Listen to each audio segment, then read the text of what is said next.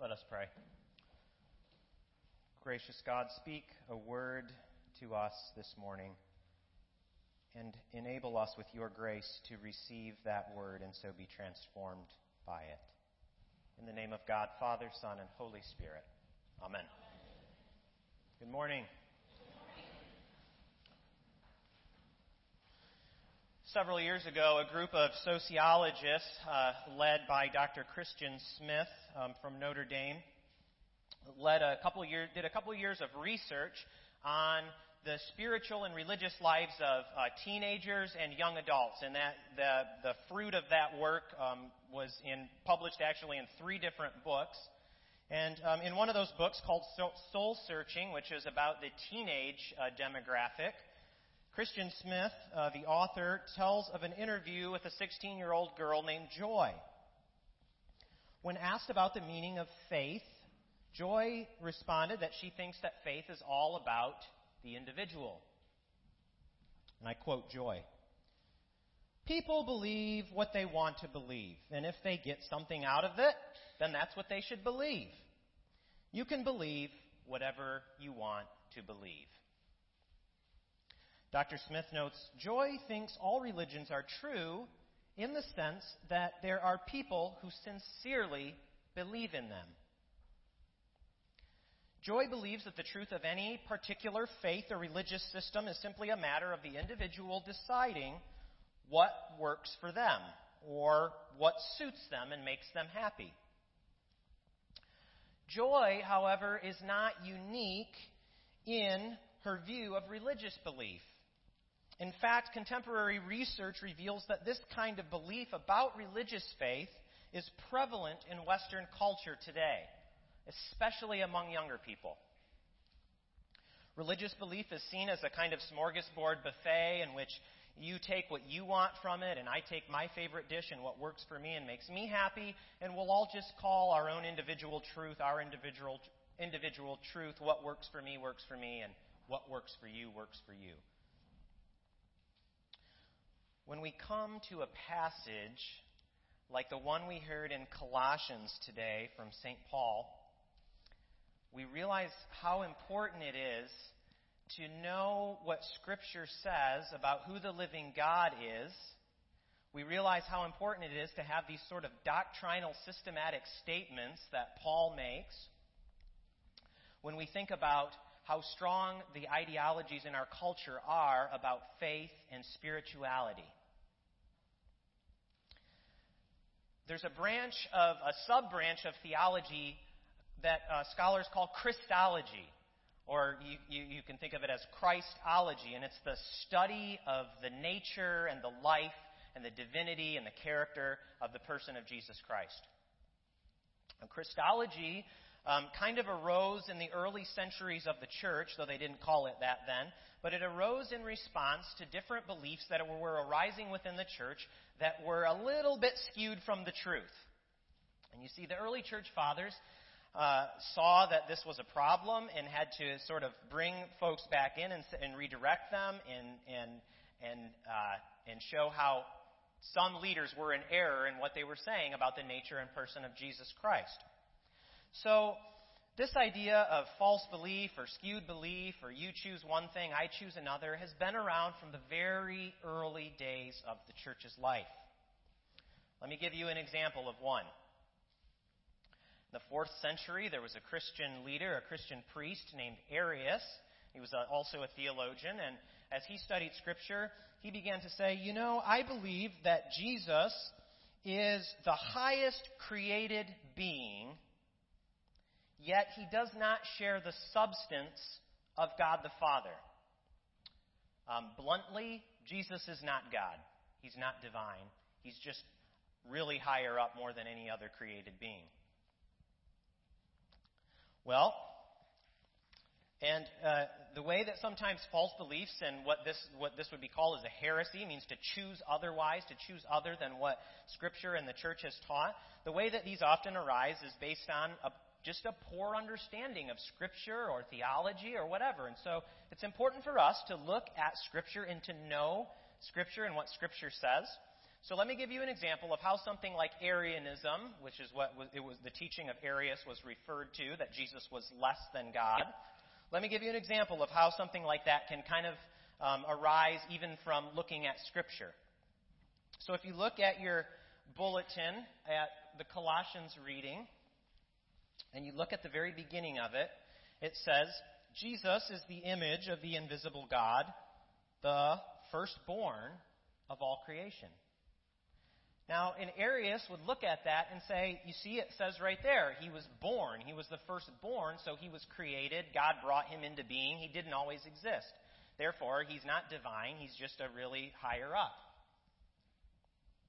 And if that was the only verse you had, you might say, that seems plausible to me. Okay, I'll go with that. And so folks were following that teaching. Well, now, here's why it's important to, uh, in this case, study the Word of God and to understand it in its context and to understand what the, the overarching narrative of Scripture says about the person of Jesus Christ. So if you look down, let's move down to verse 16. Let's just walk through this for a minute. Of course, you don't have verse numbers in your reading here, but it's just a little bit below where it says he's the firstborn of creation. It goes on to say that he himself or actually, it says immediately after, for in him, and it's talking about Jesus here, all things in heaven and on earth were created. Things visible and invisible, whether thrones or dominions or rulers or powers, all things have been created through him and for him. He himself, listen to this, he himself is, talking about Jesus here, before all things. It's saying he pre exists anything. Right? So, what's up with this firstborn word then? Why does it say in verse 15 that he is firstborn? And why and people like Arius are able to take that and say, you see, he was a created being. Well, the word firstborn in the Greek is prototokos. It's where we get our word prototype. And in many cases, it does indeed mean a firstborn, as in a firstborn child. However, in any other cases, it actually denotes superior rank or authority. Prototokos can mean the very highest ruler or being. And so, reading the context about Jesus be, being before all things and pre existing creation and in himself being the agent of creation kind of puts the idea that Jesus was created out of the picture, doesn't it? Uh, another example uh, of, of, the use of firstborn in a different sense is in Psalm 89, 27. And God says of David, who is, uh, is a grown man and who's been selected to be king over Israel, I will make him the firstborn, the highest of the kings of the earth. So there's another example of where firstborn is being used not in a literal sense of a firstborn child, but as in a mark of rank or superiority. So, why is Paul saying all this stuff that he says in this reading to the church at Colossae? You see, every all of Paul's letters are they're not um, just sort of timeless truths that he thought up and thought, you know, I'm going to write these down and they'll everybody will just know them and believe them. He's always uh, he's always addressing a specific situation. And so in Colossae, the situation is Colossae is located in the Lycus Valley. It's a very, um, a very strong pagan presence in the culture. Um, there's a sort of religious syncretism and pluralism, which means I can kind of pick and choose between the different gods and combine some of them and make up my own religious system. What's true, what's good for me works for me, and I'll take I'll take that, and what's good for you works for you. Kind of similar to what today's culture believes in a lot of ways. So, in uh, people in Colossae, like everyone else in the ancient Greco-Roman world of that time, that was in part of the pagan culture, gave their allegiance to different gods based on what the benefit, personal benefit was. So if Poseidon could grant you a fair weather voyage for sailing the seas, you went to his temple and made devotions to him. If you wanted to find a romance partner, a lover, you made a sacrifice to Aphrodite. And if you sought wisdom on a particular matter, you would go to the temple of Athena and make devotions to her, the goddess of wisdom.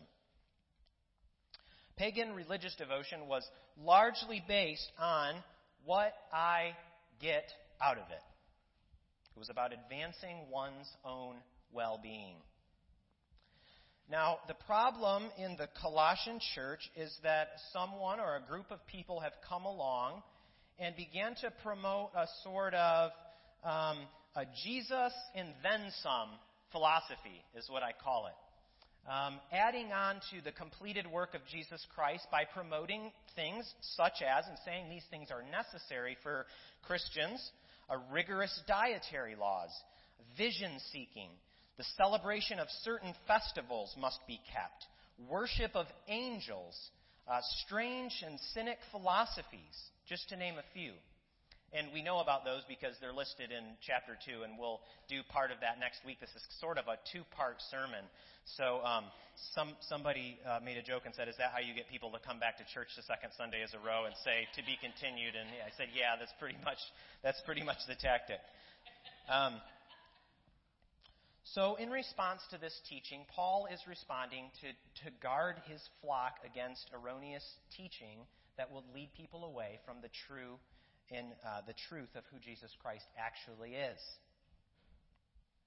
Because Paul does not believe that a Christian can just believe whatever they want to believe so long as they fit Jesus somewhere into the picture of their religious system. Paul does not believe that. He sees the connection between the earthly Jesus, the teacher, the rabbi, the healer, and the eternal creator God, Jesus, who is before all things and is the agent of creation and brings all things into creation, and also himself is the agent of reconciliation and reconciles all things that have been divided because of sin and wickedness. He's also the agent of reconciliation that brings everything back to God through his sacrifice on the cross. Full stop.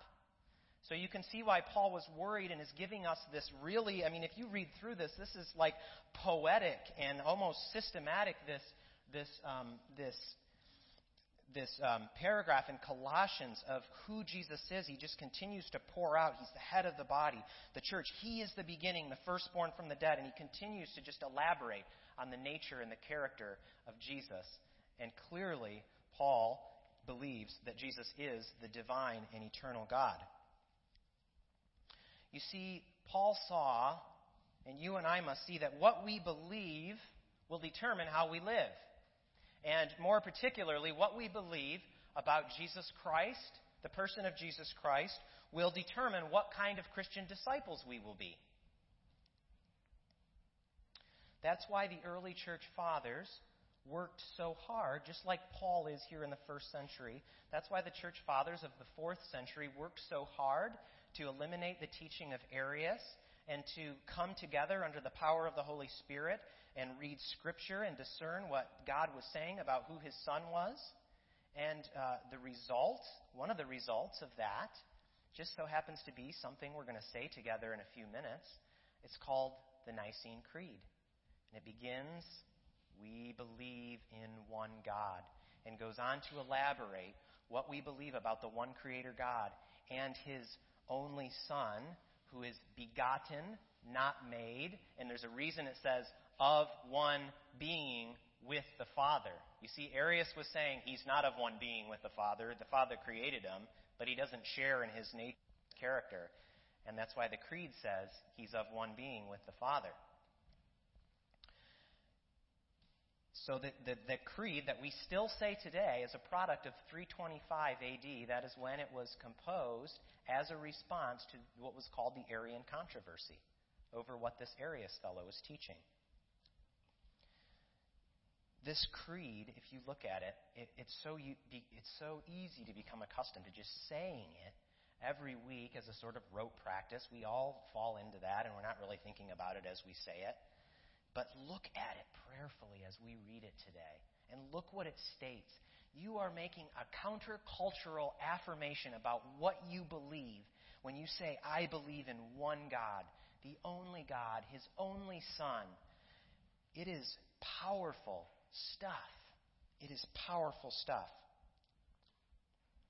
So here's the thing we need creeds, we need doctrine, we need people to systematically spell out, like Paul does in Colossians, who Jesus is for us. we need to know the truth about God as He is revealed. Because these things embody the truth of the revelation of God in a way that we can understand it as linguistic creatures who communicate with language. So, language and what we say about God is of utter importance. Friends, we live in a culture that has eroded the foundations of truth by, with the belief that we just make up our own truth. We cut out our own path. We shape our own destiny. We decide what's true based on what benefits us. And if you look at our culture, you see that. Young people, especially, you are going to face this. Uh, in college, in high school, you are going to come face to face with a philosophy that says there's no such thing as truth. You make up the truth. You will face that at some point. Human beings have an innate desire to know the truth about reality. It's what drives human exploration.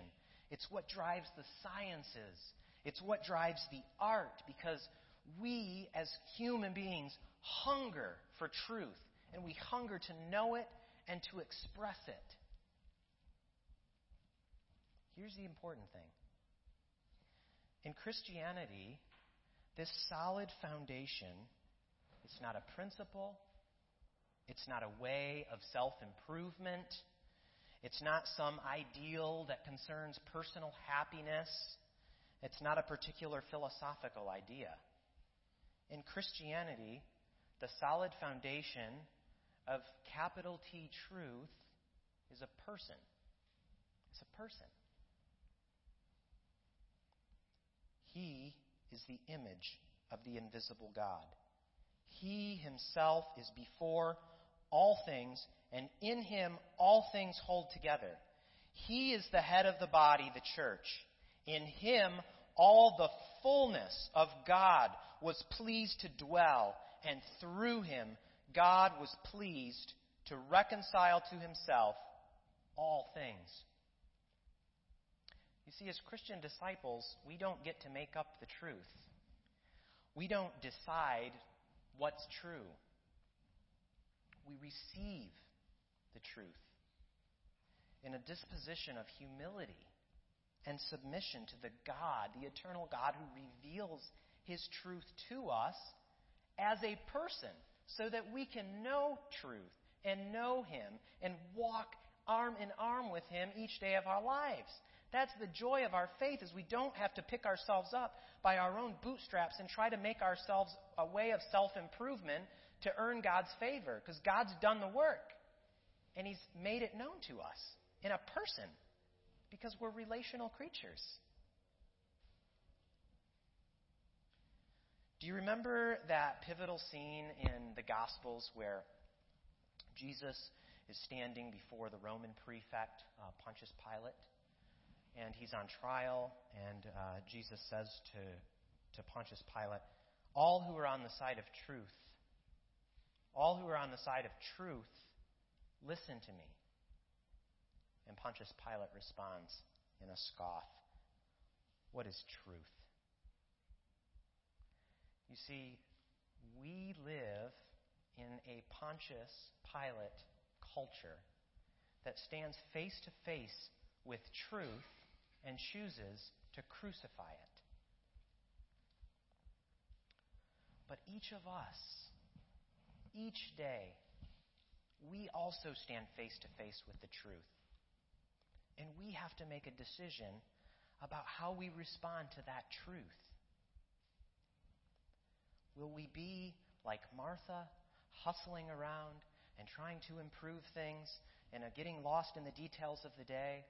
Or will we be like Mary, who has chosen the best thing and sit at the feet of Jesus, receive what he has for us, receive his truth, receive the truth that he himself is, and be transformed by it? Which one will we be? Let us pray. Eternal Father, Eternal Son, grant us the ability to be receptacles of your truth, so that we might know that we do not make up our own truth and that we do not have to be even burdened with that because you are the foundation of all truth and thus of our hope and our faith and our lives. Help us to awake each day and choose the best part of sitting at your feet and knowing you personally. We pray this in Jesus' name.